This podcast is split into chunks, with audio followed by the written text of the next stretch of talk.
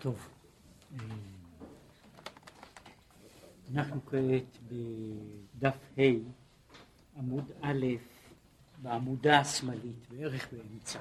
כן, כן, הנושא שדיברנו בו בפעם, האחרונה היה במדרגות של חלקי התורה השונים. כפי שאמרנו, יש דרגות דרגות בתורה.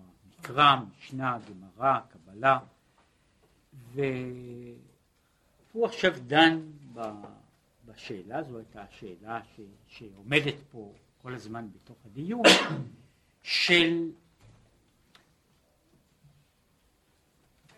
לכאורה בלימוד, בלימוד של נושא מושכל, כמו גמרא.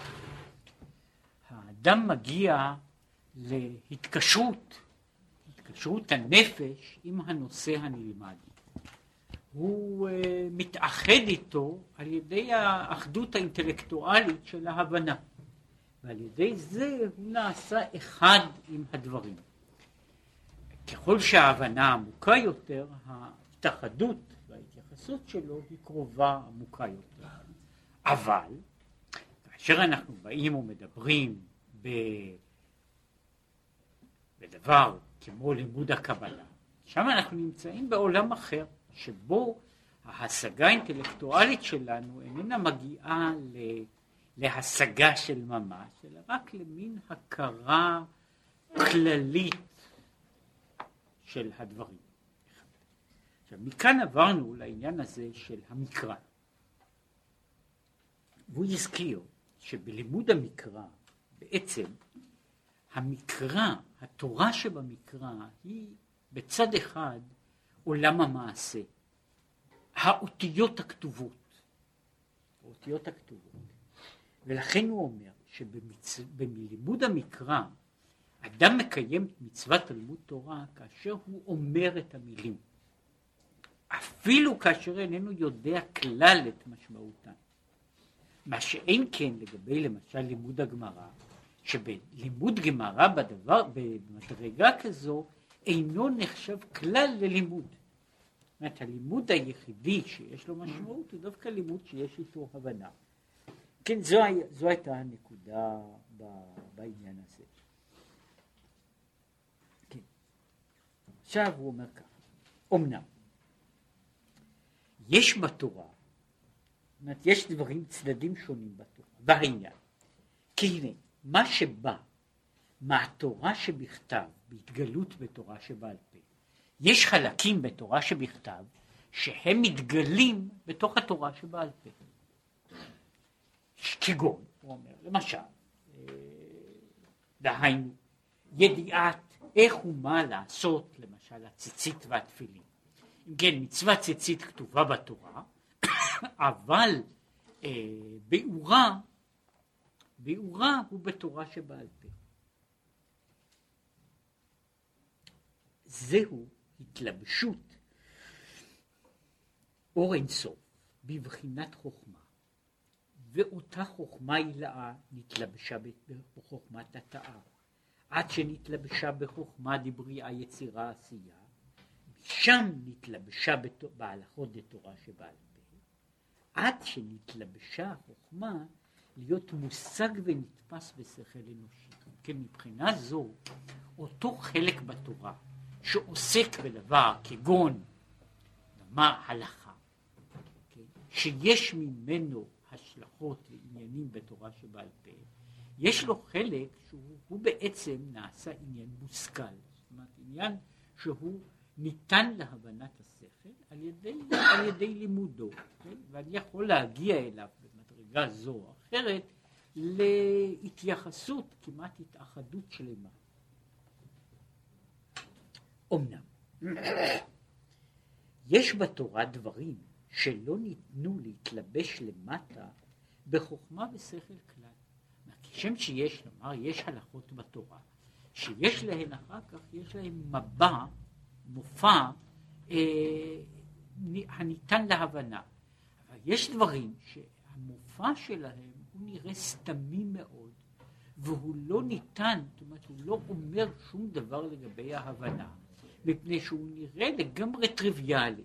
כמו שהוא אומר, וכמו. ויוסף הורד מצרימה ויקנהו פוטיפר. כן, הוא אומר, בעניין הזה אין לי התאחדות, אותה התאחדות שאני יכול להיות, שיכולה להיות לי בהלכות בפרשת משפטים. שאני עוסק בהלכה ואני מבין אותה על בוריה, לגבי ויוסף הורד מצרימה, אין לי, זאת אומרת, לדבר הזה זהו משפט. שאני מבין אומנם את פירוש המילים ואת צירוף המילים, אבל אין לי שום, אין לצירוף המילים הזה, אין שום משמעות בשבילי. כן? אומרת, אין, למעשה זהו צירוף מילים שאין לו שום משמעות עבורי. ועכשיו הוא אומר, עיין בפירוש המשניות לרמב"ם בפרק חלק, וזה לשונו. והוא נוגע באותה נקודה מצד אחר. אין, ואין הפרש בין הפסוקים כמו ובני חם כוש ומצרים.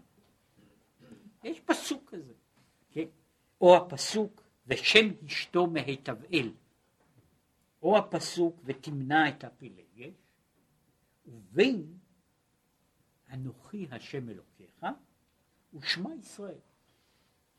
כי הכל מפי הגבורה. אם כן, הוא אומר, הרמב"ם אומר שם, והוא מבטא אותו, אותו דבר, אבל הוא מעלה רק את, כאילו את השאלה, אומר, מבחינת התורה אין הבדל בין פסוק כמו אה, אה, ושם שם אשתו מהתבאל בת מטרד בת מי זהב, ובין פסוק כמו, אה, כמו אנוכי השם אלוקיך. עכשיו, מבחינת המשמעות, מבחינת המשמעות, בוודאי שאין לי מה להשוות. אבל אומר מצד אחר, אני מדבר, זו קדושה אחת. ומדוע? שבחינת ההמשכה מאור אינסוף המרומז באותיות אלו וסיפור זה לא יוכל להתלבש כלל בחוכמה ושכל. זאת אני, לדברים הללו אין, אין תרגום, נקרא לזה, שיש לו משמעות אינטלקטואלית. יש לו, לדברים הללו, אין, כשאני לומד בהלכות אחר, בהלכות שבתורה, למשל, אני יכול לומר שיש לזה משמעות שאני יכול להתאחד איתה. אבל מה אני יכול לעשות גם אם אני לומד חמש פעמים ותמנע את הפילגש, כן? אומרת, אז מה, מה, מה, מה העולה מן הדברים הללו? כן?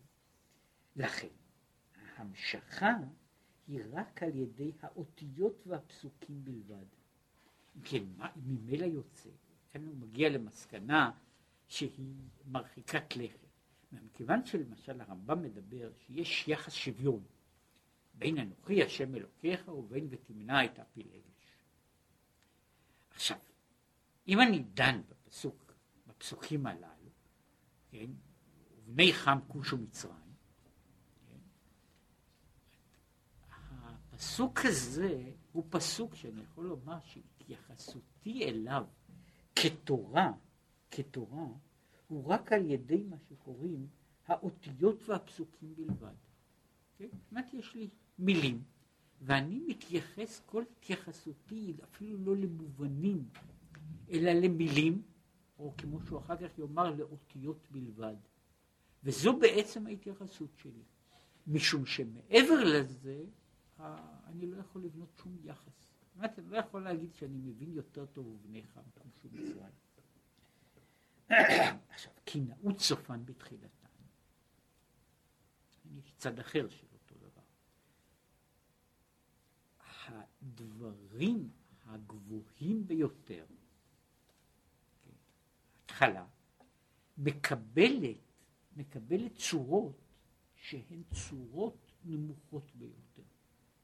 אומרת, הסוף וההתחלה יש להם אה, קשר ש, ו, ובמובן אחד הוא, הוא אומר את זה כך. וכאן כאן נובע אותו, אותו דבר, מבחינה מסוימת פרדוקס. כשאני שומע ומדבר עם מישהו, ואני מבין את המשפטים, את המילים, אני יוצר contact. מה זה אומר? זה אומר שהאיש שאני מדבר איתו נמצא פחות או יותר בדרגה שלי. ולכן אנחנו יכולים לבנות קומוניקציה. עכשיו, אם האיש יהיה הרבה למטה בדרגה, למשל הוא יהיה אחד מאותם מסכנים חלושי השכל, באותה שעה אני לא יכול לשוחח איתו. אבל גם אם האיש יגיד לי דבר חוכמה שהוא מעבר להבנתי, גם אז התוצאה בשבילי תהיה אותו דבר. ייווצר פה המצב הזה של נעוץ סופן בתחילתן, שה... זאת אומרת, אני יכול לשמוע מתי אני שומע ומגיב, מתי אני שומע ואינני מגיב. אני שומע ואינני מגיב, או שהדברים הם נמצאים גבוהים מדי, ואז מה שאני שומע הוא רק צירופי מילים, מילים, מילים, מילים, או בזמן שהדברים הם כל כך נמוכים שאין בהם אלא מילים, מילים בודדות. אומרת, ושם יוצא שהסוף וההתחלה יש להם סוג מסוים של קשר שהם נקשרים כ, כ, כדבר אחד כמעט, כהוויה אחת. ולכן, עכשיו, מפני שנעוץ סופן בתחילתה, זה יש הרי צד אחר, שהוא צד, אה, והוא כבר רמז לו קודם, אבל הוא מדבר עליו, אומר, יש דברים שקשה לבטא אותם במשפטים או במילים. אני יכול לבטא אותם בצורות, כלומר, ככל, בצורות יותר חומריות. וזה לפי, לא לפי קטנותם, אלא לפי גודלם, הם לא יכולים להתבטא על ידי, על ידי, אה, נאמר ככה, צירוף משפטים לוגי. אלא הם מקבלים צורות, צורות אחרות. אז לפעמים יש לצורות האלה, כמו שהוא אומר, לפעמים בן אדם יכול לבטא בתנועת יד אחת מה שהוא צריך להסביר ולהסביר ולהסביר במשך, אה, במשך אה, שנים ולא יגיע לסיפור שהוא אמנם קצת בזווית לעניין הזה, אבל אני חושב שהוא ממחיש את, ה, נקודה, סיפרו פעם על uh, מישהו, חסיד אחד, בא מהרבי שלו ואמר, הוא אומר, אני שמעתי כעת, שמעתי אצל הרבי פירוש של, ה, של המילים, של הפסוק, שאו מרום עיניכם וראו מי ברא אלה. שהיה הפלא ופלא. מה הוא אמר? הוא שר את זה. כן? שר לעצמו, הוא אומר, זה לגמרי פירוש אחר, למעלה מכל הפירושים. אז הוא אומר לו, אם כן, מדוע לא תכתוב את הפירוש הזה? הוא אומר, אם אני אכתוב אותו, יהיה לו טעם כמו לשמונים פירושים האחרים. כאן אני נמצא פה במין מצב שאותו תוכן, אותו תוכן שיכולתי להעביר בצורה כאילו לא ורבלית בכלל, שהיה תוכן גבוה מאוד. ברגע שאני אנסה להוריד אותו לצורה אחרת, אני אהרוג אותו. כן? אני אז אקצץ בו. פירושו של דבר שיכולים להיות דברים שמבחינה זו נעוץ סופן בתחילתן, שדברים מסוימים שאינם יכולים להתבטא, או שאי אפשר לי לבטא אותם, באיזושהי מסגרת מילולית של משפטים מסודרים, יש לי דרכים אחרות לבטא שהם מבחינה חיצונית דרכים יותר נמוכות. מה שהוא קורא לזה, זהו הנעוץ סופן בתחילתן. זאת אומרת,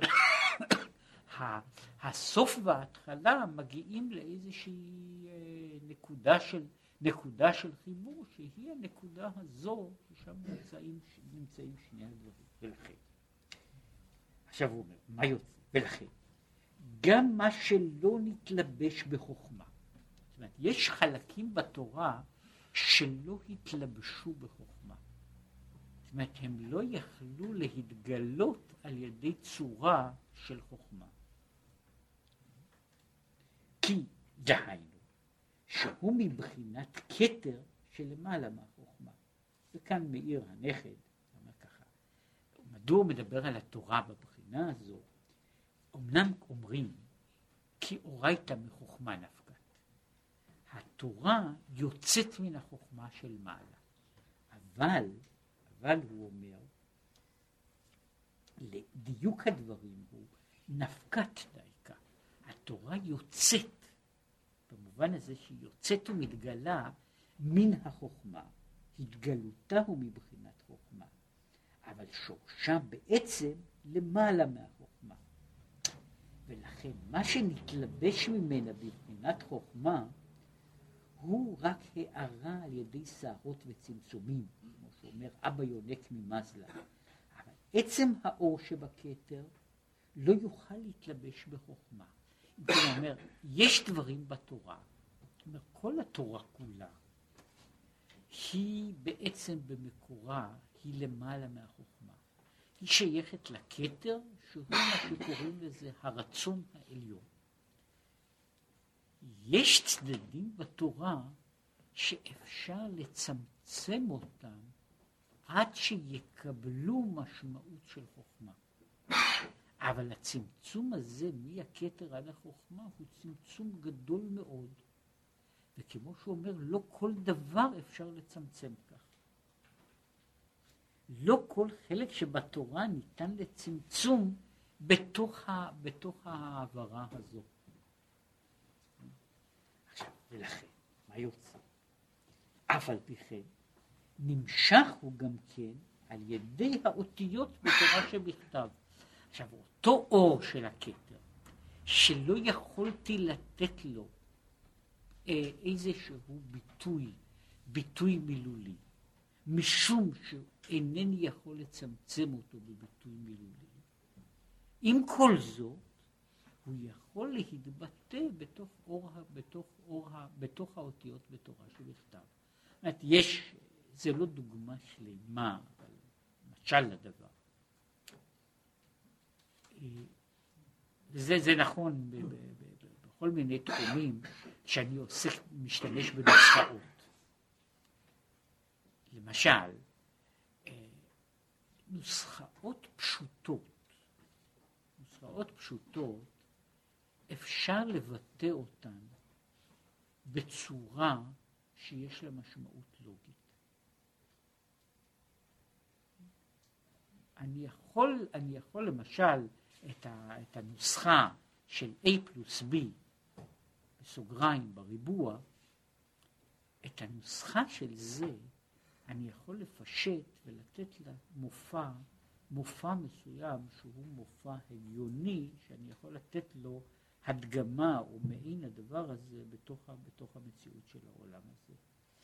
אבל אם יש לי מש, משפט כזה מהמעלה השלישית או הרביעית או החמישית, החלקים של המשוואה אין להם יותר שום מובן רציונלי. עכשיו, זה נכון לגבי סדרה ארוכה של נוסחאות, שמתברר שיש חלקים בנוסחה שכשאני יכול רק לכתוב אותם כנוסחה, אבל אינני יכול לתת להם גם משמעות לוגית. הבעיה שם היא שאין לי כלים כדי להעביר את התוכן הזה לצירוף של משמעויות שיש להם, שנותנות איזשהו מובן בעולם שאני מכיר. עכשיו, מה אני עושה? אני רושם נוסחה, פורמולה. כן?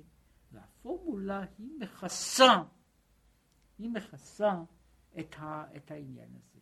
אומרת, אז מה יוצא? שיש דברים מסוימים, דברים פשוטים, אני יכול לתת להם איזה שהם ביטויים, ביטויים וצורות אה, ששייכות לעולם מושג. דברים יותר גבוהים, אני יכול לבטא אותם רק על ידי המכשירים הגולמיים ביותר, לכאורה על ידי אותיות. זאת אומרת, אני משתמש באותיות, בסימנים, במספרים. עכשיו, אם מישהו יבקש לדעת מה הנוסחה הזאת אומרת, יכול לומר רק שהנוסחה הזו אומרת מה שכתוב בה, אבל מה היא אומרת ב, באיזשהו אופן שאני רוצה להבין אותה, אומר, אני לא יכול להסביר את העניין הזה. כיוון אני לא יכול להסביר, אז יצא שלנוסחה הזו יש שני דברים. היא מבטאה איזשהו, איזושהי מהות, איזושהי מציאות לעצמה. היא מבטאה גם, אה, היא מתבטאה גם בצורה של אותיות. אבל אינני יכול להעביר אותם מן המציאות למערך לוגי של משפטים, מילים ש, ש, שנותנים מובן. עכשיו זה נכון לגבי uh, שורות ארוכות של, של נוסחאות, ואגב לא רק בתחום אחד, אלא בהרבה תחומים שהן לא ניתנות, לא ניתנות לפירוק לוגי, משום שהן uh, בנויות על uh, דברים שאני לא יודע איך להוריד אותם, איך להכניס אותם לצורה שיש לה משמעות, משמעות שכלית. עכשיו ולכן, הן נשארות כתובות בתוך האותיות שבתורה, שהאותיות שבתורה במקרה הזה הן לא מעבירות משמעות, הן רק מעבירות אותיות, או מעבירות משהו קרוב מאוד לזה, שהן מעבירות אותיות שהמשמעות שלהן היא, אה, כן, זה א' וזה ב' וזה ג', כן, ואולי זה ביחד, זה, זה כמו שהאנשים קוראים, בבחינה מסוימת קוראים ראשי תיבות, כן, עכשיו יש ראשי תיבות של דברים מסוימים שיוצרים שם שיש לו משמעות, ויש ראשי תיבות שיוצרים דבר שאין לו משמעות בכלל, כן, עכשיו זה לא שייך אחד לשני אם הראשי תיבות הללו הם משמעותיים או לא, זה באמת לא רלוונטי לתוכן של הדברים. אבל יש כך וכך ראשי תיבות שהם משמשים לי לצורך הזה. ולכן נקרא המקרא מקרא, שכוונתו שקורא וממשיך התגלות אור אינסוף על ידי האותיות, אף, אף שאינו משיג כלל. אם כן, לכן קוראים לזה מקרא. מפני שהוא מסביר שמישהו קורא בתורה, אז הוא אומר, הוא קורא בתורה, הוא משתמש בזה, זה כמו קורא בתורה, זה כמו שהוא, מה שהוא היה בונה את זה בתור משפט מקביל ללמשל מדבר בטלפון. משפט מקביל מבחינה פונקציונלית. הוא קורא לקדוש ברוך הוא בתורה. כן? זאת אומרת, אז הוא קורא לו, התורה היא המכשיר, מכשיר הקשר בינו ובין הקדוש ברוך הוא. זה נקרא קורא בתורה. הוא קורא לשם בתורה. כן? אז הוא אומר, ולכן קוראים למקרא מקרא. אומר, זה אופן שבו אני קורא להתגלות האלוקית. אף על פי, אומר שאינני מבין אותה. אומרת, במקרה הזה אני קורא לה, ואף על פי שאינני מבין אותה. ועיין בעניין הזה של אותיות התורה וכולי בכמה מקומות. כן? עכשיו הוא שוב מאיר על העניין הזה, וכמאמר חז"ל, שכל התורה שמותיו של הקדוש ברוך הוא. אומרת, עכשיו ההגדרה הזו שהרמב"ן מעריך בה הרבה בהקדמתו לפירוש התורה, הרמב"ן אומר בערך אותו, אותם הדברים, אבל הוא אומר אותם בצורה מאוד חריפה, הוא אומר ככה, בעצם התורה, הוא אומר, הוא משתמש אפילו בנוסח שכל התורה היא שמו של הקדוש ברוך הוא. בעצם כל התורה היא מילה אחת. היא מילה אחת. עכשיו, המילה הזו היא מילה ארוכה. כן? עכשיו, כדי, כדי לתת לה איזושהי אחיזה, היא מתפרקת לחתיכות קטנות, שנראות שאותן יש לנו, זאת אומרת, במובן מסוים זהו סימן כמעט מנמוטכני. אבל, אבל הסך הכל שלה הוא בעצם, זו מילה אחת. החלוקה של האותיות, של המילים, של הפסוקים, של המילים, של שאר הדברים, היא בעצם חלוקה שהיא, שהיא חיצונית ולא מבטא את התוכן הפנימי של הדבר. האמת, להבדיל, יש את ה... יש אנשים שזוכרים, זוכרים ככה, יש אנשים שזוכרים את אותיות האלף בית, מפני שהם עושים בהם, עוצרים מפעם לפעם ועושים חרוז מזה, כן? כמו שיש אנשים שזוכרים ככה את חודשי השנה, בחרוזים כאלה. יש אה, למשל את השרשרות של ה-DNA, זו שרשרת מורכבת מאוד, כן? בדרך כלל כשכותבים אותה, שוברים אותה לחלקים של שלוש שלוש אותיות, רק כדי שאפשר יהיה לזכור איכשהו, להתייחס לפרטים.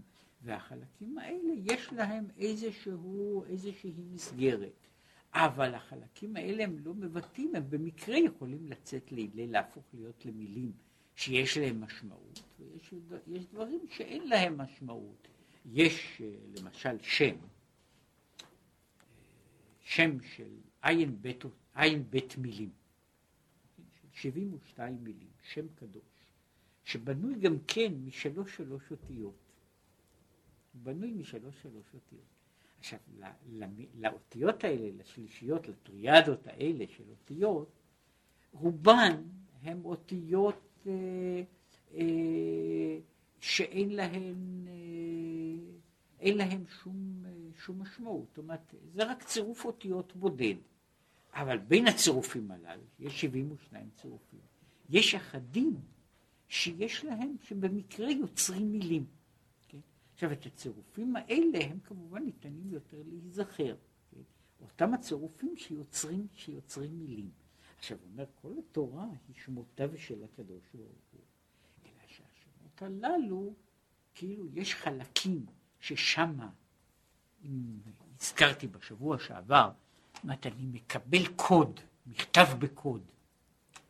יש חלקים שבהם הקוד נעשה אה, דבר שמקבל משמעות ואני יכול להבין אותו ולהתייחס אליו.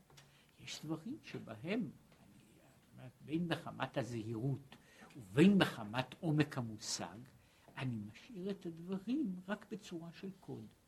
זאת אומרת, ואז זה נשאר כמו שקוראים קוד שלא, שהוא, שהוא לא יכול, שאני לא יכול לעשות בו, לשחק בו יותר מדי, אומרת, אז הוא נראה נוקשה. הוא נראה נוקשה, הוא לא נראה בהחלט מובן, מפני שכאן אני לא יכול להשתמש על התוכן, כדי לשמור על התוכן, אינני יכול לבנות כיסוי מספיק טוב בצורה הזאת. פה הוא אומר שהדרך זה, שלפי זה שהוא מדבר על התורה בתור בעצם נוסחאות, שאחדות מהן יורדות במדרגה עד כדי כך שהנוסחאות האלה ניתנות להיקרא ולהיות מובנות. עכשיו, יש נוסחאות יותר מסובכות שאותן אינני יכול לקרוא, והן נשארות רק בגדר של נוסחאות. אז הן נשארות רק פורמולות שאין עליהן תורה שבעל פה, לא משום שאינן ראויות לזה, אלא משום שהתורה שבעל פה איננה יכולה להתייחס לזה. שהרי התורה שבעל פה מוגבלת בעצם מהותה בזה שהיא עוסקת בתכנים הניתנים לתפיסה אינטלקטואלית, לתפיסה רציונלית כלשהי. עכשיו, יש דברים שאני לא יכול להבין אותם בשפה הרציונלית הזאת, ומשום כך הם נשארים כמו שהם. הם נשארים לכן בצורה של מילים. מילים ואותיות, והמילים והאותיות הללו לכן לא בהכרח מעבירים לי משמעות, הם מילים ואותיות. עכשיו, הדרך זה, יובן מאמר חז"ל, יפה שיחתן של עבדי אבות מתורתם של בנים. חז"ל אומרים שיפה שיחתן של עבדי אבות, הוא מדבר על העניין הזה ש, של שיחתן, שמביא מיד את הדוגמה, שהעריכה התורה הרבה בסיפור מעשה דאליעזר עבד אברהם, יותר מבכמה גופי תורה מתורתן של בנים. זאת יש שם כל הסיפור הזה, איך עבד אברהם בא לקחת אישה ליצחק. עכשיו, לא רק שהסיפור הזה מסופר בפירוט גדול, אלא שהוא מסופר גם פעמיים. זאת אומרת, הסיפור הזה מסופר פעם אחת, אחר כך הוא מסופר עוד פעם שנייה מה אליעזר מספר. כן? עכשיו זהו סיפור שחוזר פעמיים, והוא בעצם, זאת אומרת, זוהי שיחתם של עבדי אבות, ושם יש אריכות גדולה בכל העניין הזה. עכשיו, יש דברים שהם תורתם של בנים, ויש גופי תורה, שכל מה שאני יכול להבין מאותם הוא מפני שיש שינוי מסוים בלשון, או מפני שיש ייתור, או חיסור, או כפל. או, או שיש צורה מיוחדת, ומשם אני בונה את תורתם של בנים. אז יוצא שהתורה מחשיבה הרבה יותר את שיחתם של אבי אבות, ונותנת לה מקום ומרחב ו, ופירוט מאשר לתורתם של בנים. הטעם הוא כי הן הן, הן המשכות ממקור התורה, כמו שהוא עדיין למעלה מבחינת חוכמה. שיחתן של אבות, של עבדי אבות, היא חלק של תורה שלא יכול להתגלות במדרגת החוכמה. ומשום כך הוא אה, מופיע בצורה שהיא לא, לא בעלת משמעות בשבילי. זאת אומרת שהשאלה שאני שואל, בשביל מה, בשביל מה הסיפור הזה נחוץ? בשביל מה הסיפור הזה נחוץ? משום שהנה, אני, אני יושב, אילו היו לי בחלקים אחרים בתורה, היה לי קצת פירוט. יש למשל, אה, נאמר ככה, בתורה כתוב אה, העניין הזה של והיו לטוטפות בין עיניך. עכשיו, היו לטוטפות בין עיניך הוא אה, דבר בכלל לא מפורט, והיה חוסך הרבה, כן, אם הוא היה כותב, למשל, היה חוסך את הבעיות של רש"י ורבינו תם וכיוצא בזה, אם רק היה כותב איך צריך לשים שם ומה צריך לשים שם. עכשיו, זה היה לוקח, אפשר היה לכתוב את זה במשפט אחד, וזה לא כתוב. צריך לשבת ולהישאר ככה, גם עם ספק, עד היום הזה. לעומת זאת, לדעת כמה, כמה בדיוק שם עבד אברהם על האף של רבקה, זה כתוב לי בפעמיים בפירוט. אז אני יודע בדיוק מה הוא שם שם, כן? אני יודע בדיוק את המשקל של הצמידים, כן? כן? כמה היו, כמה בדיוק, מה היה המשקל של הצמידים, ומה היה העניין, ומה, ומה הוא שם שם דווקא, שם דווקא נזם על הפה, כן? עכשיו, מדוע? אומר, מפני שהחלק הזה של שיחתן, שיחתן של עבדי אבות, הוא למעשה חלק בתורה שלא יכול היה להיות מובא בצורה שאנחנו יכולים לתת לה משמעות אינטלקטואלית. ומה המשמעות? זו משמעות שניתנה לו בגדר של סיפור, זה המקסימום שאפשר לעשות כדי שזה לא יהיה רק צירוף אותיות בלי שום משמעות בכלל. זאת אומרת, זהו המקסימום שהדבר הזה מקבל סיפור בתור סיפור כזה. אבל לגלות את התוכן של הדברים זה מעבר לאפשרות של הכלי להכיל. זאת אומרת, הכלי הזה של השגה, השגה והסברה לא יכול להכיל את התכנים הללו, ולכן נשאר חלק מהסיפורים, ובמובן הזה, וזה גם מה קרה, ככל שהסיפור נראה בתורה יותר טריוויאלי, פחות משמעותי, הוא אומר שהוא מבטא דברים בדרגה גבוהה יותר.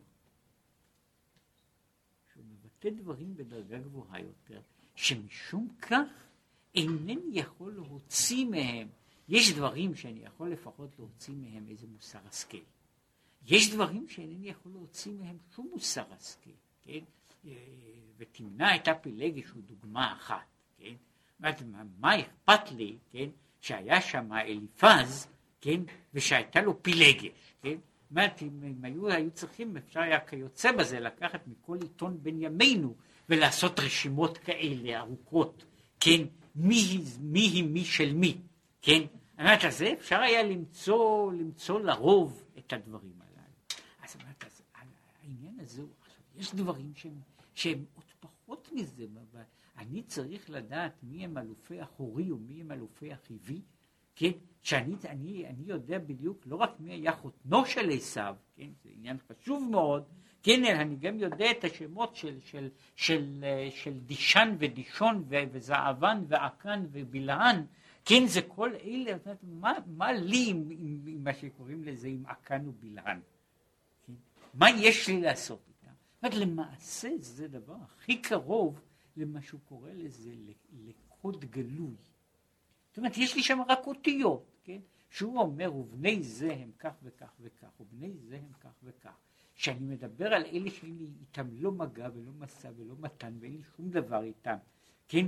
וכל זה, ואני יושב, אני יושב עם, ה, עם, ה, עם הדברים הללו, מפני שהם מבטאים תוכן של...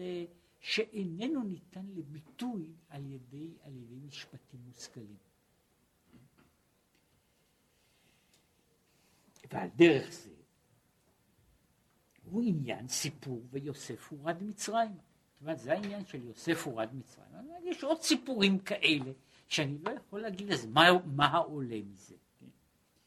והמשכה זו של התכנים הללו הוא על ידי האותיות דווקא.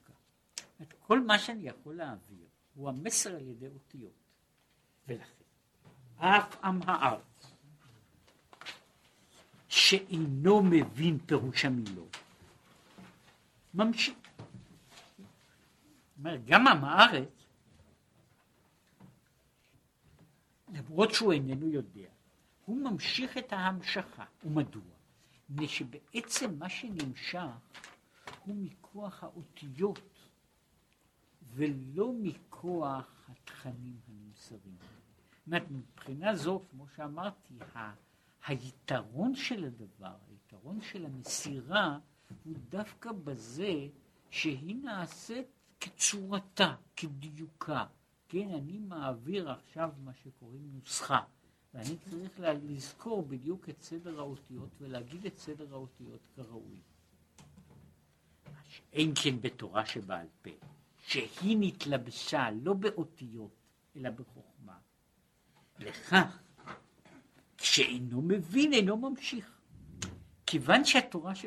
שבעל פה נמשכה לא בצורת אותיות, אלא בצורת חוכמה, לכן המגע איתה הוא דרך החוכמה. ומשום כך, שאין לי מגע דרך החוכמה, אני לא, לא עושה שום דבר.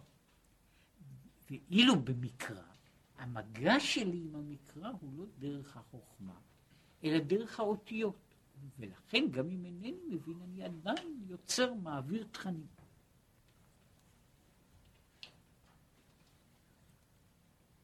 ולכן נקראת תורה שבכתב, מקר... כן, אני אומר מדוע. אבל בתורה שבכתב, מבין, אף על פי שאינו, אה, ממשיך, אף על פי שאינו מבין, ואינו תלוי כל כך בהבנת הפירוש. יען, מקור המשכה זו ממילא הוא מלמעלה מהחוכמה, היינו על ידי האותיות. ולכן נקראת תורה שבכתב מקרא. שקוראים וממשיכים על ידי האותיות. אם כן, הוא אומר, המקרא נקרא מקרא, מפני שזהו האופן שבו אני ממשיך, זאת אומרת, אני יוצר קשר, יוצר אה, קשר המשכה בין הקדוש ברוך הוא וביני, שנוצר דרך האותיות בעצמן, כן, על ידי הקריאה בדבר, כן, לא על ידי לימודו, אלא על ידי קריאתו, על ידי, על ידי uh, קריאת המילים והאותיות שלו. עכשיו,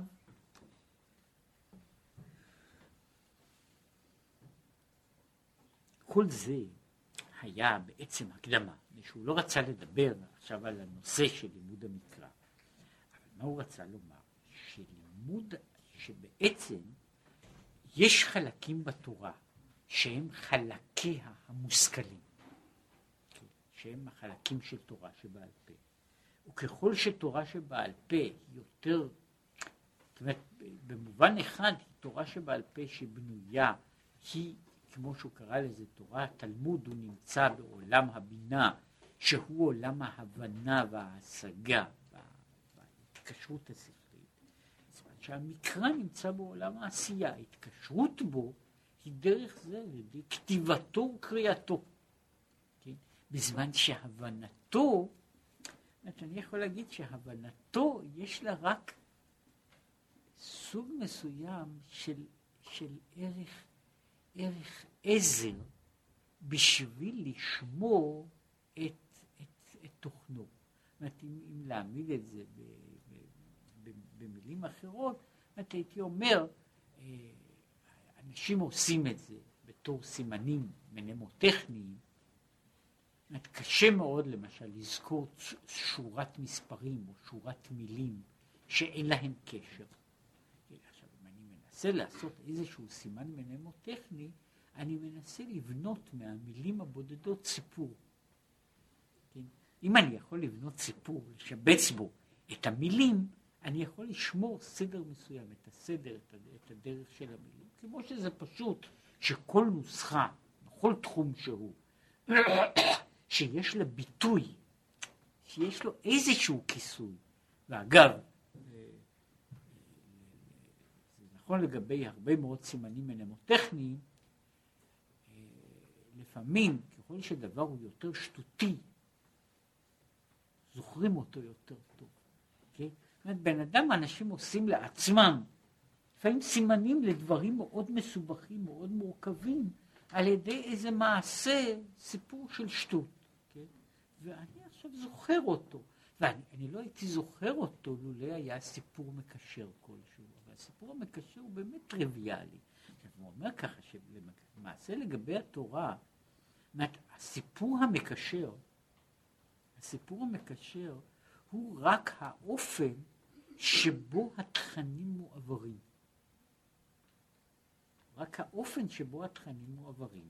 עכשיו, ולכן, זאת אומרת, הוא אה, במקרה, וזה שוב אם להשתמש בדימוי של הרמב"ם, שאני חושב שהוא, אה, לדעתי הרמב"ם, איך אומרים את זה באנגלית, he missed his calling, אה, מפני שלא מעריכים, חושב שכדרשן, כדרשן, כבן אדם שיכול לפרש דברים בצורה מבריקה, כן? אה, לפעמים, לפעמים מה שקוראים כפשוטו ולפעמים שלא כפשוטו, אבל תמיד בצורה מבריקה, לרמב"ם יש מעט מאוד מקבילים עם כמות כזו של יצירתיות ואורגינליות, אלא שיש, זה מופיע אצל הרמב"ם רק מפעם לפעם, כן, והכתיבה שלו היא בכלל לא נשמעת כזאת. אז יש משהו, הרמב"ם אומר, הפסוק הזה של תפוחי זהב, פסוק במשלי, תפוחי זהב במשכיות כסף, דבר דבור על אופניו. הוא מסביר, אנחנו מדברים פה על תכשיט, תכשיט צעצוע, שהוא תפוח זהב, תפוח שעשוי מזהב, שהוא נתון במסגרת, במשכית, שזה הכי קרוב לזה, זה כנראה עבודה של פיליגרן, של כסף. עכשיו, מה שיש שם זה בעצם תפוח זהב. ואני, כשאני מציץ בחורים של המשכית, אני רואה תפוח הזהב. אבל הוא מוקף מסביב במשכית כסף. עכשיו, משכית הכסף היא בעצמה דבר יפה, למרות שהיא משמשת רק כיסוי עבור תפוח הזהב. עכשיו הוא אומר, הוא מדבר, אומר את זה לגבי ספר משלי, אבל הוא מדבר פה בעצם על כל התורה, הוא אומר את זה לגבי כל התורה כולה. כל התורה צריכה להיות מובנת בתור תפוחי זהב ומשכיות כסף. התוכן הפנימי, תפוחי הזהב, נמצא שם, שגם הצורה החיצונית היא גם כן משכית כסף לפחות, כן? ולכן הוא אומר, שהוא מסביר את זה, וזה אגב שקוראים בספר, אפשר לפעמים לראות את זה, קורא בספר משלי, אני יכול לראות, לקרוא אותו ביותר מאשר דרגה אחת של משמעות. ובדרגות שונות של משמעות הספר יישמע אחרת. בדרגה אחת של משמעות הספר יישמע כך. עכשיו, גם המשמעות הכי טריוויאלית שלו, שהוא נותן עצה לבחור לא ללכת עם גנבים, זאת עצה טובה. אמנם יש תוכן מעבר לזה, כן? אבל העצה הזו היא לפחות עצה טובה. זאת אומרת, תפוח הזהב נתון במשכית כסף. עכשיו, יש דברים, ואני ראיתי דבר, למרות שאני לא יכולתי, הייתי צריך לקבל את זה באמונה בלבד, אבל ראיתי פעם בתערוכה אה, כדור שנהב סיני, שהיה בנוי. משבעה כדורים זה בתוך זה, שבכל אחד מהם היה ציור אחר. בכל אחד מהם היה ציור אחר, וכל אחד היה כיסוי בשביל, בשביל דבר יותר, יותר פנימי, כן? עכשיו, פה יוצא, שאומר לגבי התורה, התפוחי זהב במשכיות כסף הם לא במשכית אחת, אלא יש שכבה מעל שכבה, כן? שכבה מעל שכבה. עכשיו, אם בן אדם עוסק רק בכיסוי. כן. גם כן לפחות הוא השיג איזה דבר שיש לו יופי מסוים. הוא יכול, הוא מציץ ורואה פנימה מה נמצא בחלק, בחלק הפנימי יותר. זהו העניין, אומר שבלימוד המקרא, בלימוד המקרא, הסיפור, גם במקום שיש לו משמעות, גם במקום שאין לו משמעות, הוא בעצם רק הכיסוי, הוא עטיפה. כן? וכמו שקורה אה, אה, לכמה וכמה דברים, כן? יש דברים, אני יכול לקחת אה, חפצים יקרים ולעטוף אותם במטלית של נייר, כן? וזה עדיין יהיה החפץ היקר, יישאר חפץ יקר. יש חפצים יקרים שגם העטיפה שלהם, גם הקופסה שלהם, היא גם קופסה יפה. כן? אז הוא אומר לגבי, לגבי התורה, התוכן, אותו תוכן שאנחנו רואים במקרא, הוא בכל מקרה הקופסה. כן? עכשיו, בתוך זה יש תכנים אחרים. הוא אומר, מדוע בתורה שבעל פה אני מבין אחרת? משום שהדברים שם היו דברים בסדר גודל כזה שיכולתי להעביר את התוכן במישרים. לעומת זאת, בתוך המקרא, התכנים שלו במהותם הם כאלה שאינם ניתנים להעברה על ידי, על ידי, אה, זאת אומרת, באיזושהי נוסחה לוגית, ולכן הם נשארים בצורה של סיפורים, רשימות, כן? שאחת מהן נמצאת, אה, יש רשימות שהן חוזרות עשר פעמים, חמש עשרה פעמים, כן, פלוני בן פלוני, פלוני אבי פלוני, אה, כך וכך קרה לזה, כך וכך, כל הדברים הללו הם סוג אחד של אה, עניין. עכשיו, זה, זה לגבי הדברים הללו, ומכאן חוזר עכשיו לנושא שלנו. והנה, בכלל לימוד המקרא הוא גם כן לימוד האגדות. כשאני דן באגדות של דברי חז"ל, אז אומרת לי, לימוד האגדות הוא בעצם מאותו סוג של לימוד המקרא. עכשיו, גם מבחינה פורמלית, מדוע? שהרי רוב האגדות הם על הפסוקים. קשה, למה אומר ישמחו בך? מפני שחרב בית מקדשנו, ואנחנו לא יכולים... המקרא. זאת אומרת, יש לי שם סיפור. יש לי סיפור. ובתוך הסיפור הזה, בתוך הסיפור הזה, יש איזשהו תוכן, או שיש דרשה על המקרא. והדרשה הזו רוב הדברים הללו הם אותו סוג של דברים, ולכן הם בעצם אותו סוג של לימוד כמו שנמצא המקרא. לאמור, שם יש תכנים שאינם ניתנים להתגלות, אלא בחלקם בצורה שמקבלת משמעות כלשהי. והנה, הוא כאן ממשיך הלאה. בכלל מקרא הוא גם כן לימוד פנימיות התורה. גם לימוד פנימיות התורה צריכים להגדיר אותו בהגדרת לימוד כדרך לימוד המקרא ולא כדרך לימוד התלמוד. זאת אומרת, מה שהוא אומר פה הוא שלימוד, למעשה, התוצאה של, של, ה, של הקטע הארוך הגדול הזה, שהוא דיבר על המקרא, הייתה להסביר שאם כי אמרנו קודם, ש... יש התקשרות, התקשרות הנפש בתורה על ידי קליטת המושג והבנתו. הוא אמר שקליטת המושג והבנתו היא בעצם לא שלמה. היא לא שלמה, לא בכל המקרים, משום שיש דברים כאלה שבהם אין אני יכול להבין כלל את הדבר, את המושג.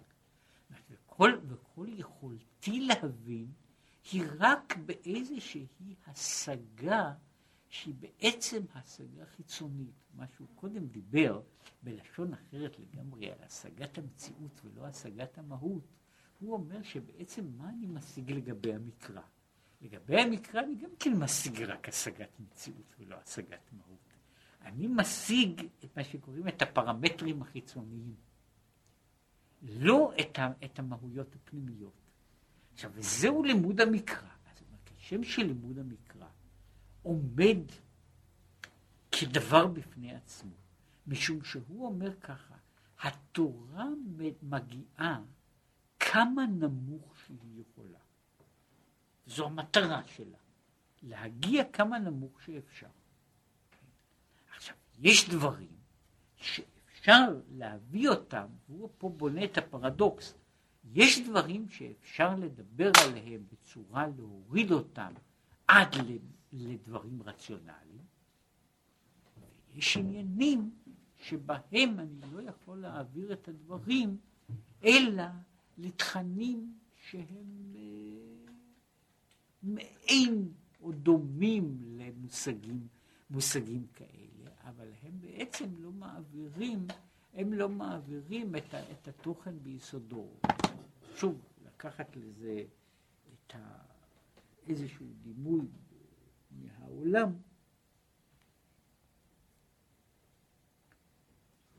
בכל מקום שמישהו מנסה ללמד, ללמד ילד, איזה מערך של דברים, נתקלים בעצם באותה בעיה. יש מושגים מסוימים שאני יכול להסביר יפה.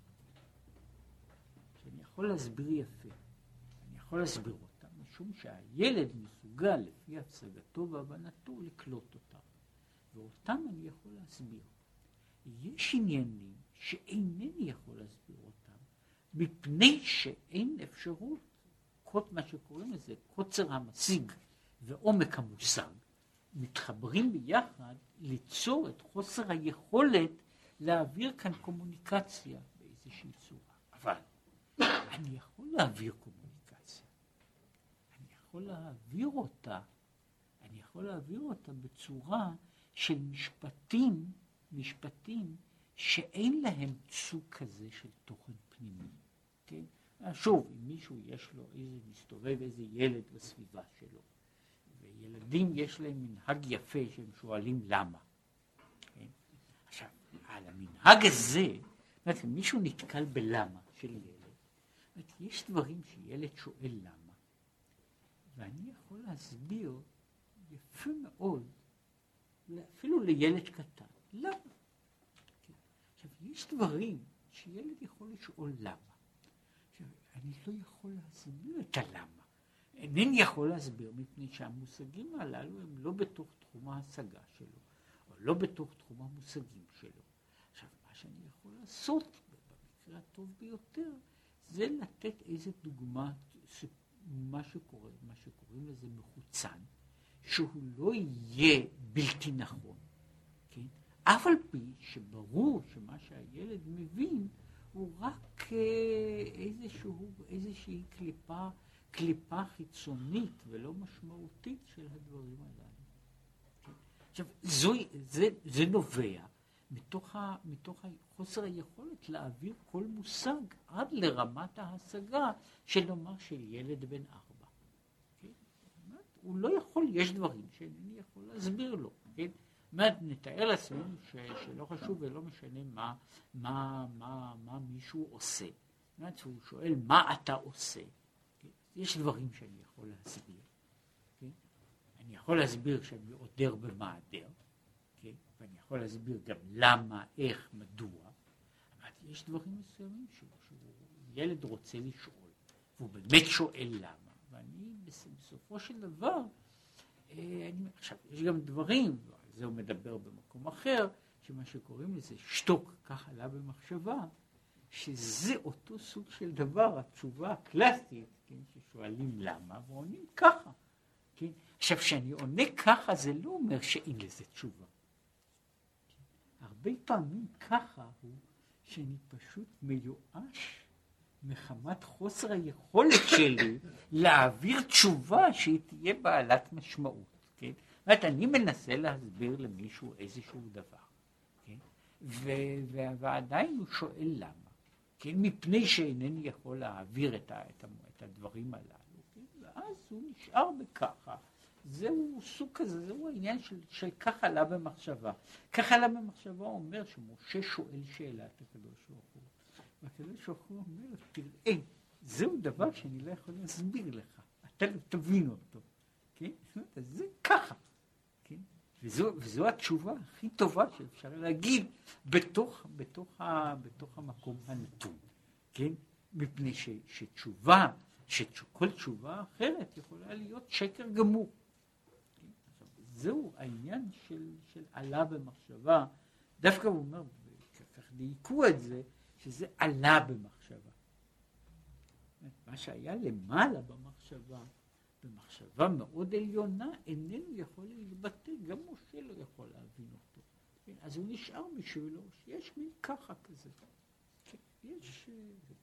עכשיו, לפי זה, יוצא שיש לנו דרך, כמו שיש דרך, שאנחנו לומדים תורה, שהיא תורת הנגלה, שפירושו שהיא תורה מושכלת, שניתנת להיתפס, שמושגיה וענייניה והאופרציות שלה ניתנות לי להיות מושגות בשכל, ואני יודע על מה אני מדבר. יש חלקים בתורה שהם בלתי ניתנים להשגה מעבר לזה, וכל מה שיש לי לעשות בו הוא בדיוק אותו דבר. אני יכול להגיע לאיזשהו מגע, כן? ויש, אה, שוב, ניסיון גם עם ילדים.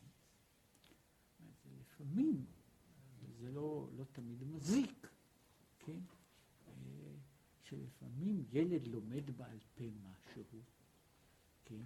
וזה יהיה אולי טוב שלא יחקרו אותו לדעת מה בדיוק הוא מבין מזה, מתוך ההנחה, מה שקוראים לזה, שאולי כשיגדל, אולי כשיגדל, הוא יוכל בעצמו לפענח את הדברים האלה שהוא, שהוא למד.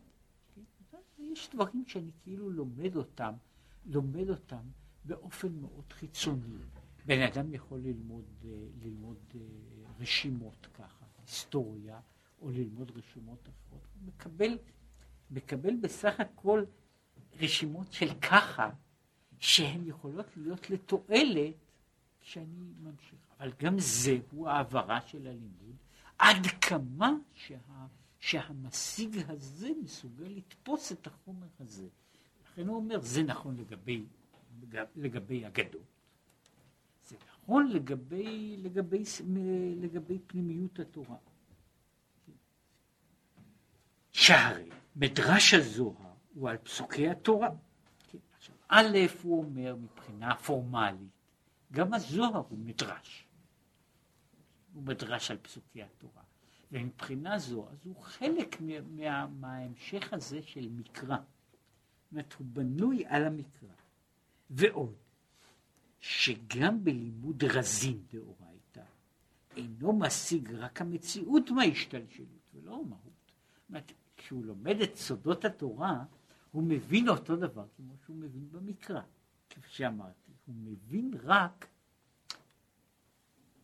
מבנים חיצוניים, אבל הוא איננו מבין את המשמעויות הפנימיות של המבנים הללו, ולכן זהו סוג של לימוד שהוא כאין הלימוד של המקרא.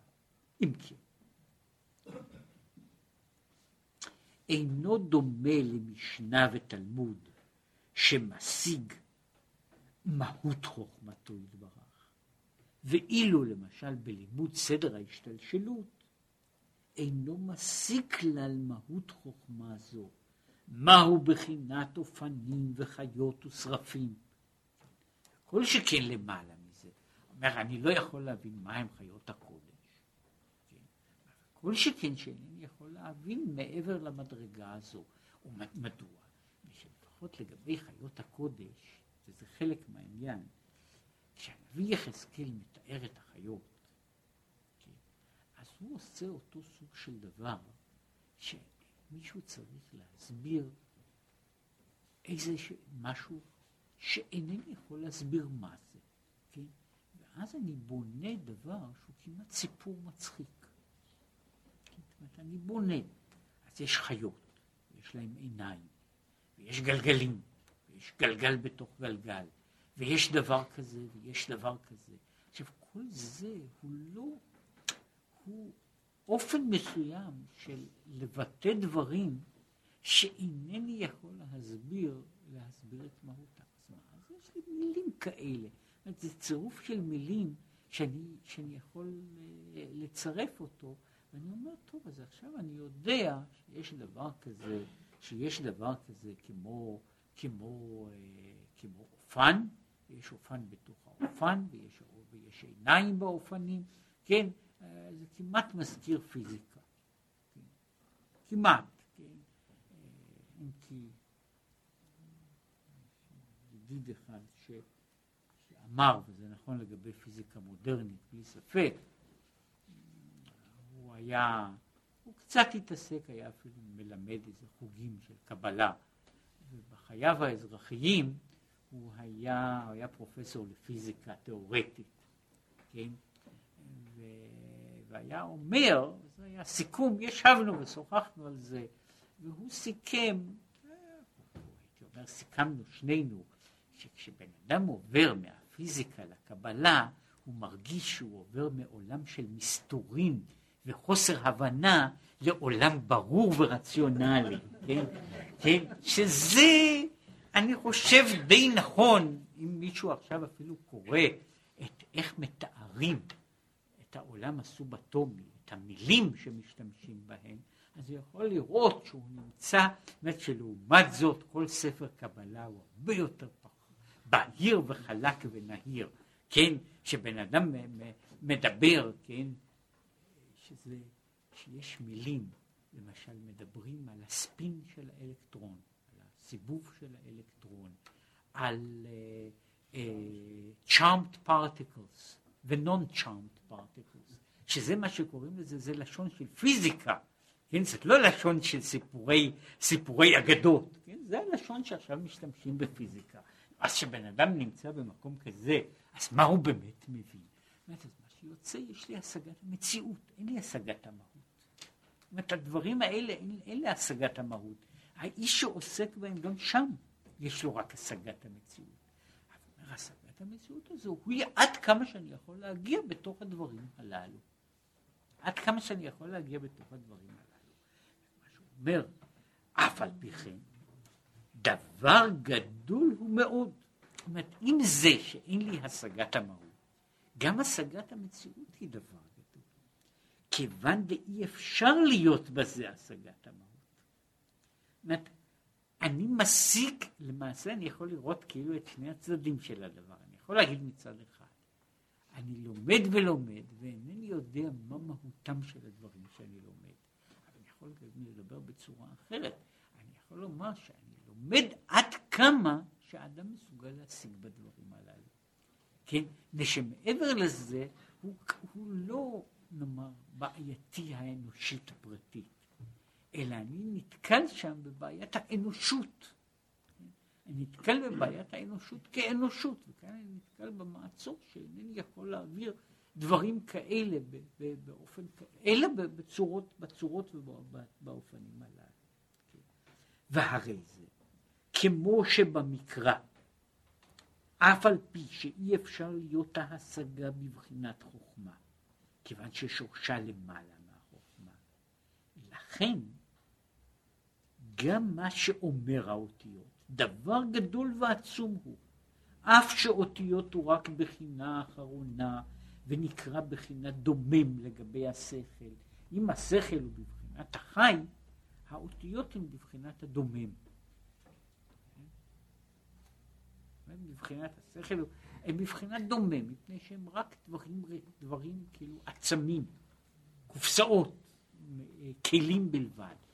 ועם זאת, זה שהוא אומר את האותיות, אומר את האותיות, הוא אומר דבר גדול מאוד, מפני שהוא עדיין משיג עד כמה שאפשר להשיג את הדבר הזה. זאת אומרת, אני עדיין משיג איזשהו דבר, וכמו שהוא יסביר הלאה, שזוהי אחת הבעיות, אה, זו, זוהי אחת הבעיות הבסיסיות בכל מיני התייחסויות, ש, שלמעשה היחס מבחינה זו בין הנגלה והנסתר, או בין המקרא וה, והתלמוד, הוא האם להבין בשלימות דבר קטן, או להבין חלק מדבר גדול. זאת אומרת, אני יכול, יש, יש דבר גדול מאוד, ואני יכול מבחינת עצמי רק להבין אותו בצורה חלקית. יש דבר קטן שאותו אני יכול להבין במידה רבה של, במידה רבה של שלמות, כן? אומרת, מהצד הזה, זו, זו אגב עומדת הבעיה הזו, עומדת הבעיה הזו בפני כך וכך אנשים בכל עת, כן? זאת אומרת, יש דברים מסוימים שאני יכול לדעת אותם, לדעת אותם הדק היטב, וזה יהיה יותר קל. אבל השאלה אם זה שווה לעשות את זה, כן? יש, אה, יש כך וכך ילדים שהם יכולים לזהות דגם של מכונית ולפעמים גם את השנה שלה, שרואים את המכונית מרחוק, כן? ובן אדם יכול להיות מומחה גדול בזיהוי של, של, של דגם מכונית מלפנים, מאחור, מהצד, כן? השאלה היא אם בזה בן אדם צריך להשקיע את עצמו למרות שהוא מבין בזה יפה, כן? יכול להיות שיש דברים אחרים שהם לא במדרגה הזאת, כן? ואני יודע אותם פחות, ובכל זאת אני, יש לי, יש לי השגה, ומה שהוא מדבר על העניין הזה, שאותו דבר, כמו כן, ידיעת המציאות מהפנימית, זאת אומרת של התורה הפנימית, אף על פי שאינו משיג כלל המהות. מכל מקום דבר גדול הוא להפליא. כן, זה היה התחלה, לא, לא הסוף, זה, זה מה שהוא קורא לזה, זהו חלק מההסבר על העניין מדוע לומדים, מדוע עוסקים בלימוד הנסתר. מדוע אני עוסק בלימוד הנסתר למרות שאינני מגיע להשגה שלמה שלו?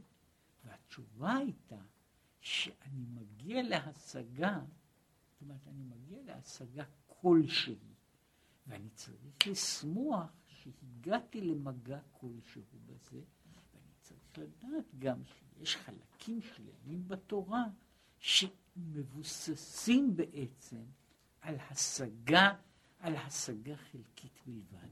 כן, והוא אומר, זה, זה אחר כך יהיה גם הסיכום ההלכתי שלו, כן, פה דבר חדש, הסיכום שלו הוא שאותם הדברים, כן, אותם הדברים, אותם הכישורים, ש, שאדם מתקשר אל המילים, המילים, האותיות, או אל הצורות החיצוניות, אל ידיעת המציאות ולא ידיעת המהות, היא עדיין, היא חלק מסוים בתורה, שהוא קורא לו חלק המקרא. זאת אומרת, חלק המקרא שהוא החלק שבו האדם מצד עצמו איננו נדרש להגיע להתייחסות בבחינה של הבנה, אלא הוא נדרש להגיע להתייחסות עד כמה שידו מגעת. אומרת, הוא ניגש, מה שהוא נדרש הוא, תבין כמה שאתה מסוגל לקלוט בתוך הנושא הזה. וזה דייקה בתוך התחום הזה, משום שכאן כאן אתה עומד, אתה עומד בפני תכנים שהם מעל ומעבר למה שאתה מסוגל אה, להשיג אה, בכל צורה, בכל צורה אחרת. כאן, כאן אתה עומד בפני. המגע, הדברים האלה שאי אפשר להגיד אותם בכל אופן שהם נאמרים, זהו מסר גדול. ואני צריך להסתפק בזה שזה מסר, שאם כי הוא מסר גדול, הוא עדיין מסר סתום. וזה יוצר סוג אחר של התקשרות, כן, עם, עם הדברים הללו. כן? זו הייתה התחלה להסביר מדוע בכל זאת למרות כל מה שאומר, מדוע בכל זאת עוסקים בתורת הנסתר, משום שהיא כוללת בתוכה, למרות ההסתר, היא כוללת בתוכה תכנים כאלה שאין דרך להגיע ליותר מהם או לעמוק מהם בכל דרך אחרת.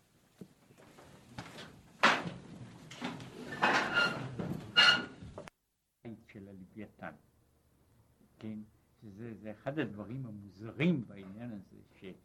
הפעולה של שחיטה, שאני חושב שיש לה השפעות על ה... כל, אפילו על העניין הזה, מדוע השוחטים לא דומים בשום בחינה להורגי בעלי חיים בכל העולם כולו. השחיטה, הפעולה של שחיטה מוגדרת בהלכה על ידי, היא עושים אותה ולמעשה צריך לזה סוג דומה של ידיים כמו של אלה שמנגנים בכינור. מפני שאסור ללחוץ, אסור, לח... אסור לקרוע ואסור להפסיק. זאת אומרת, למעשה השוחט שוחט בסכין באותן סוג של תנועות. זאת אומרת, יש תנועה חלקה ונמשכת שזו התנועה של השחיטה, ואין, באופן אחר הוא פוסל את השחיטה. זאת אומרת, השחיטה היא מבנה מבחינה של, ה, של התנועה של היד, היא סוג של תנועה שקטה, שאין לה, אסור, אסור שתהיה נפסקת, מפני שברגע שיש הפסק זה פוסל את השחיטה. כן, עכשיו בגלל זה אי אפשר לשחוט בכל דבר שיש לו פגימות, מפני שהוא מפסיק את השחיטה.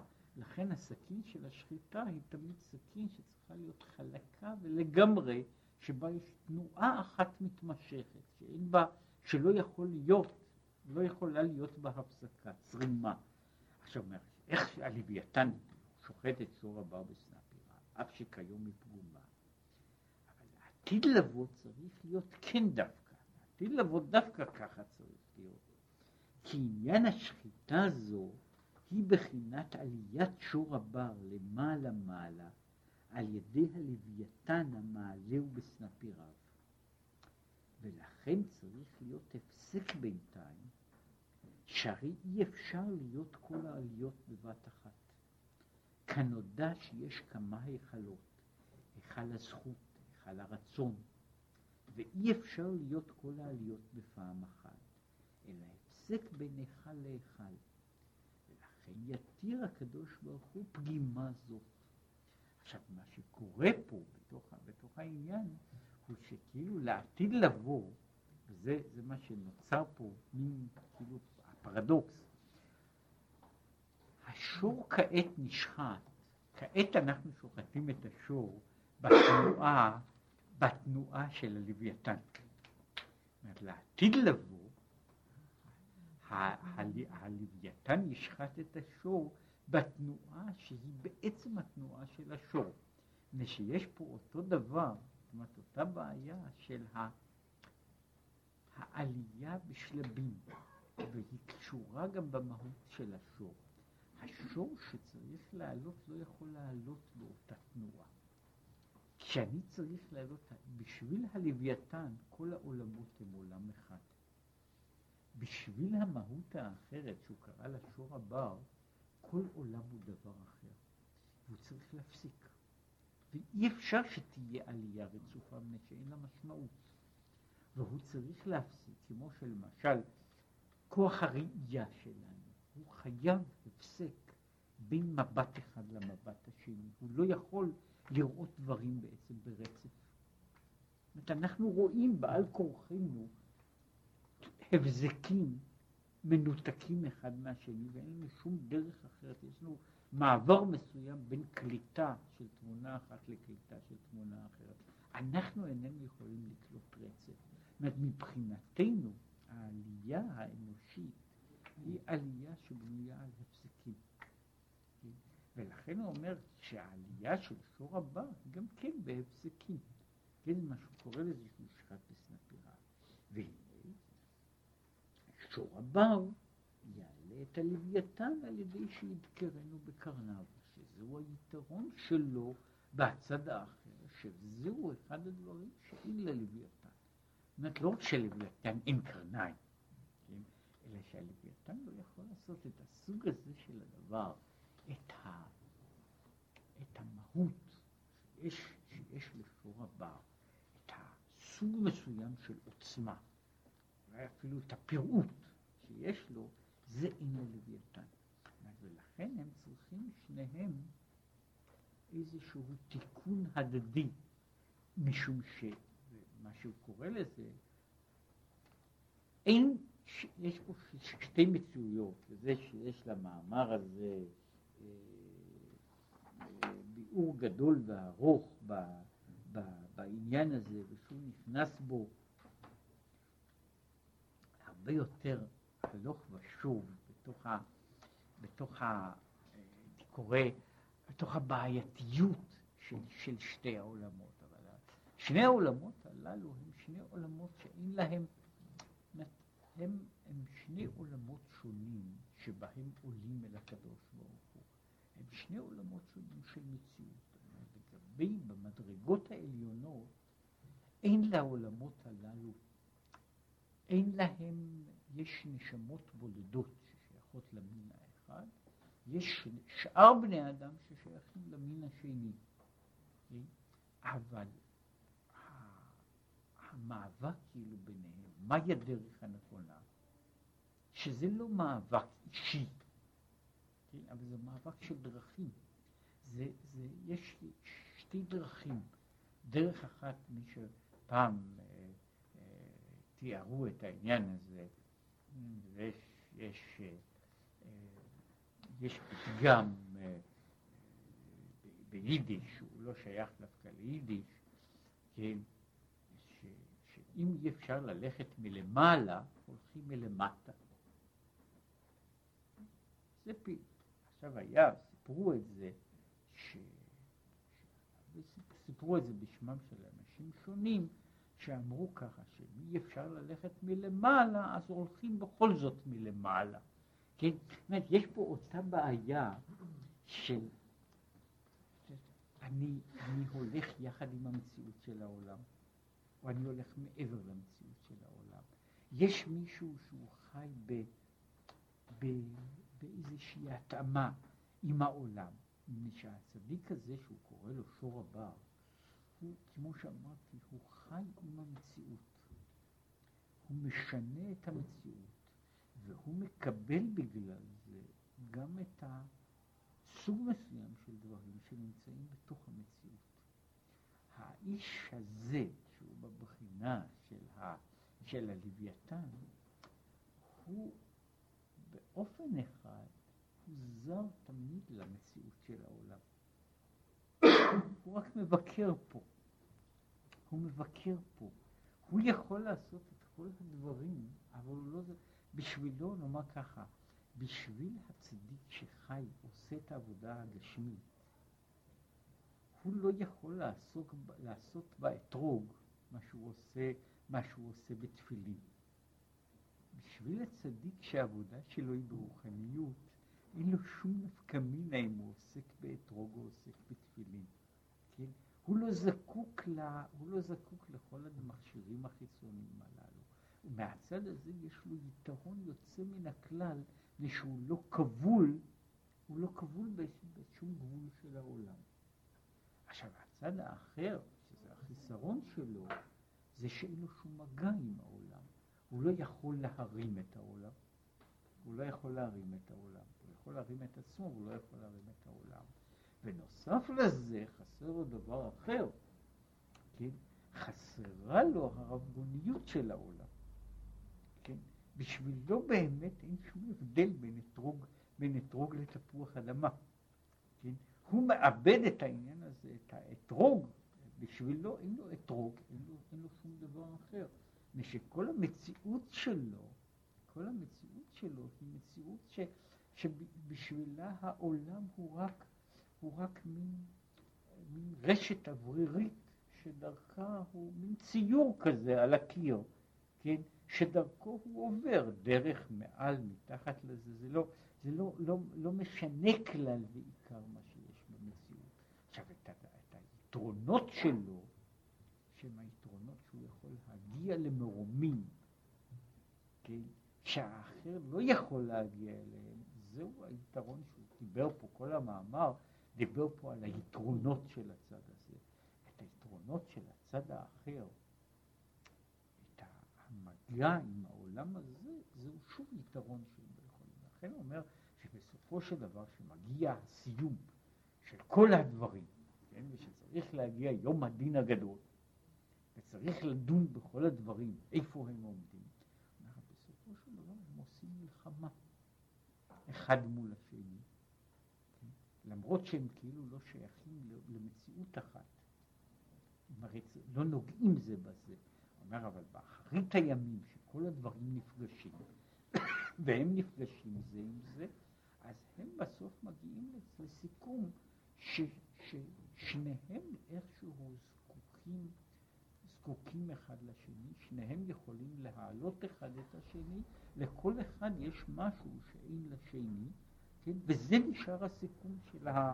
זאת אומרת, הסך הכל הגדול הוא בסוף ש... שהשאלה הזאת נשארת. יש שתי דרכים כאלה, יש שתי דרכים כאלה, ושתי הדרכים האלה הן שתי דרכים של, של המציאות. אחת מלמעלה, אחת מלמטה, אחת, אחת, היא ב, אחת הולכת בקרירות, אחת הולכת בהתלהבות, אחת היא, אחת היא, בנויה על מכלולים, והשנייה בנויה על פרטים. כן? ועכשיו, איפה נמצא היתרון? אין איזה פתרון לעניין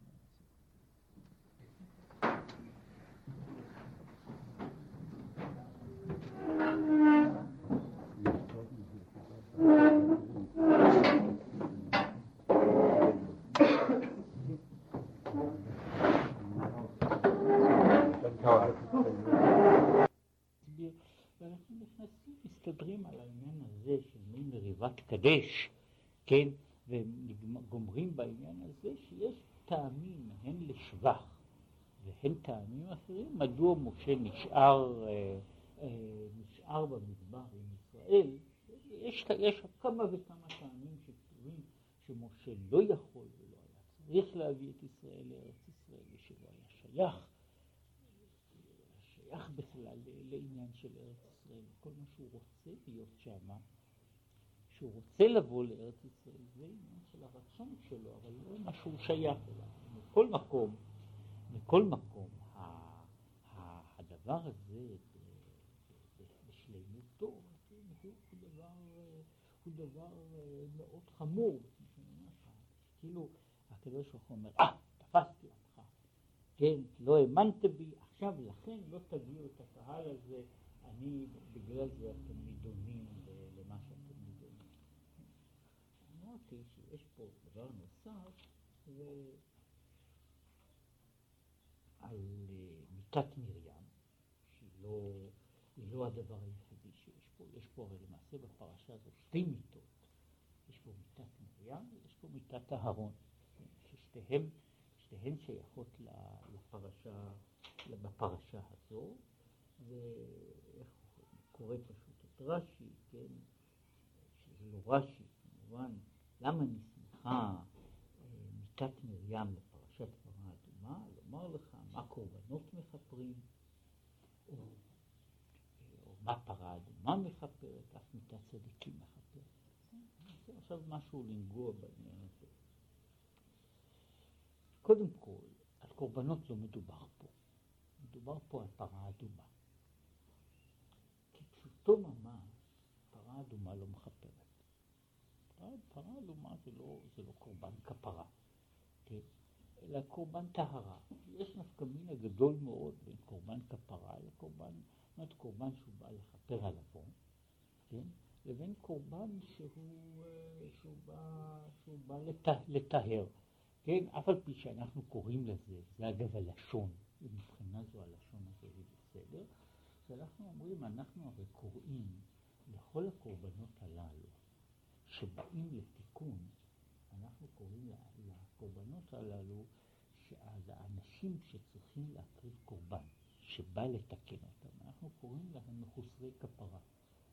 כן, למרות שאין לזה עניין של כפרה. זאת אומרת שהדינים הללו של מחוסרי כפרה הם לכאורה אנשים שהם כבר טהורים, אבל צריכים להביא קורבן לשם טהרתם.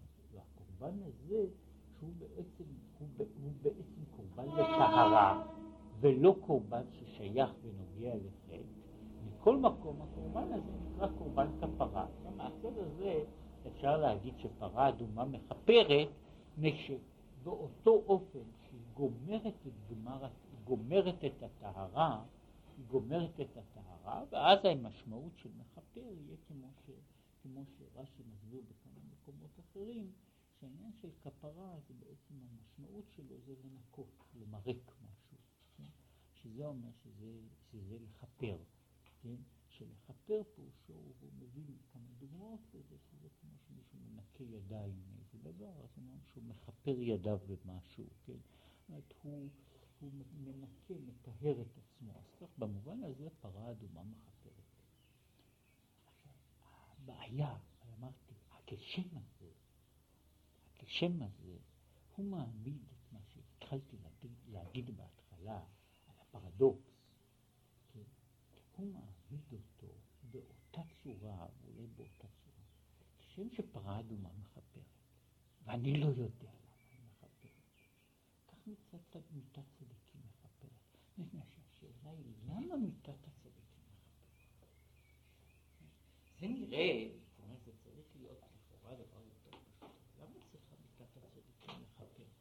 העניין הזה של מיתת הצדיקים לכפר, במה יש בה כדי לכפר? כן? מה יש? עכשיו, היה נאמר, היה בארצנו במקומנו היה צדיק אחד, עכשיו הולך הצדיק ומת. אני אומר, זה כפרת עוונות, כן? והוא מכפר על עוון הדור. אני שולח שם אלף רשעים במקום זה, הייתי אומר שזה תיקון הרבה יותר גדול מאשר להוציא את הצדיק, זה, זה, זה אותו סוג של דבר שהוא מעמיד את זה. זאת אומרת, איך אני מתקן דור חוטא? כבד עוון. אז לוקחים שם מישהו שהוא לא חטא, שהוא לא פשע, ולוקחים אותו, דווקא את זה שלא חטא, ומוציאים אותו, מוציאים אותו והורגים אותו, ועל ידי זה אנחנו אומרים, ממך, ממך העוון כולו. כן? יש לזה, שוב, במדרש, יש לזה כל מיני משלים, כל מיני משלים.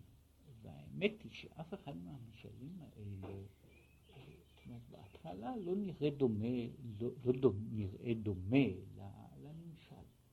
בסך הכל מדוע צריך להיות העניין הזה, ש, ש, שמיטת, מדוע מיטת הצדיקים מכפרת? אני רוצה לומר, להעמיד את זה בצד אחד על מיטת הצדיקים, כן, לא, לאו דווקא כהסבר לאותו דבר. כל העניין הזה שמיטתו של אדם אחד מכפרת על אחר, היא שאלה. היא שאלה, מה זאת אומרת שהמיטה של א' מכפרת על ב'? איך, איך, איך זה קשור אחד לשני? כן? ואגב, הגמרא אומרת כאשר אם אין צדיקים בדור, כן, אז תינוקות של בית רבן מתים. והם מכפרים. ולמה? מפני שהם לא, לא אשמים. לא אשמים. עכשיו, בית תינוקות של רבן, אז יש שם צד אחר של הסבר שאגיע אליו, אבל העניין הזה שמישהו, אני לוקח אותו, כן, זה טוב יחטא וזיגוד מנגד. כן, אה, אני חטאתי והוא אסור בזיקים, כן, אני, אני, עם ישראל חוטא, ובא מישהו ואומר, תהיה מיתתי כפרתה. היא כפרתה? כל העניין הזה הוא בעצמו דבר תימה. עצם המושג הזה, שמה, שמיתתו של אדם אחד, או ייסוריו של אדם אחד, הם כפרה בשביל אחרים, הם לכאורה דבר מאוד מאוד תמוה. כן? עכשיו, בספרים שעל דרך הסוד, מסבירים את זה, מסבירים את זה באופן כזה, כן? שזה הסבר שעל כל פנים צריך לעיין בו. ומסבירים את זה ככה, שבאמת מהצד הזה, אדם איש א' לא יכול לכפר על איש ב'. אין דבר כזה של כפרה סתם, ש, ש, שיש מישהו, במקום ש, ש, שזה יקבל מכות, אז זה יקבל מכות, ואז הכל החשבון יוצא. זה לא כמו להבדיל לסיפור הערבי המפורסם, כן? שהיו צריכים להוציא להורג את הנפח, והתברר שיש רק נפח אחד בעיר, אז במקומו לקחו אחד משני הסנדלרים והרגו אותו כדי שיהיה שקט. אומרת שגם מישהו יתעלה וגם, וגם שלא יחסר נפח בעיר, שזה לכאורה ככה נראה. באמת, צריכים במקום להרוג, צריכים להרוג פה אלף רשעים, כן? מה יש יותר מדי? זה כזה שהוא לוקח צדיק אחד, ועכשיו החשבון, החשבון נגמר, אפשר, אפשר לחזור לסדר היום. נראה בתוך העניין שאין עניין כזה שמיטתו של אחד מועילה לשני, אלא שאנחנו צריכים לראות בכלל דור שלם, עם שלם, לא כיחידים בלבד, לא כיחידים בלבד, אלא כסוג של גוף, הוויה אחדותית. עכשיו, בהוויה האחדותית הזו, בהוויה האחדותית הזו יש חלקים שונים. יש חלקים שונים. עכשיו, החלקים שהם, שהם אה, בתוך זה, הם אה, מסוגים, נבדלים. יש חלקים כמו בגוף, יש חלקים, חלקים גבוהים וחלקים נמוכים. יש חלקים, אה, חלקים מגונים וחלקים משובחים. יש צד כזה שכבר העירו עליו. כשאני בועט במישהו ברגל, לפעמים נותנים לי סטירה בפנים. נותנים לי סטירה יכול להגיד מה הפנים שלי עשו על מה שהרגל שלי בעטה. כן? והתשובה לזה, שזו יחידה אחת, אתה לא יכול לחלק בין הרגל והפנים. עכשיו, אם אתה מקבל בפנים, אז התשובה היא מפני שזה כואב יותר. זה כואב יותר. מפני שזה כואב יותר, אתה מקבל את זה שם. אתה מקבל את זה שם לא מפני שזה נוח יותר, כואב יותר. עכשיו, בתוך העניין הזה אנחנו רואים דור, עם שלם, עם שלם שמורכב מחלקים שהם חלקים גסים, מגושמים, וחלקים יותר מעודנים ויותר דתיים. עכשיו, מכיוון שהם קשורים יחד, לכן היחס בין החלקים הללו הוא כזה שהחלק הדק יותר סובל, סובל ממה שקורה בחלקים האחרים. והוא מקבל את ה... הוא בצד אחד מקבל את הכאב של שאר החלקים. וזה בתוך גופו של אדם דבר פשוט. זה דבר פשוט, שיש אותם חלקים באדם שהם חלקים רגישים, מופעלים על ידי כל מה שקורה בחלקים אחרים.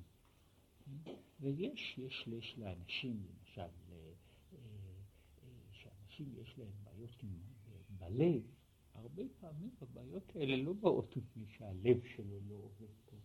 אלא משהו אחר לא עובד טוב. אלא מה?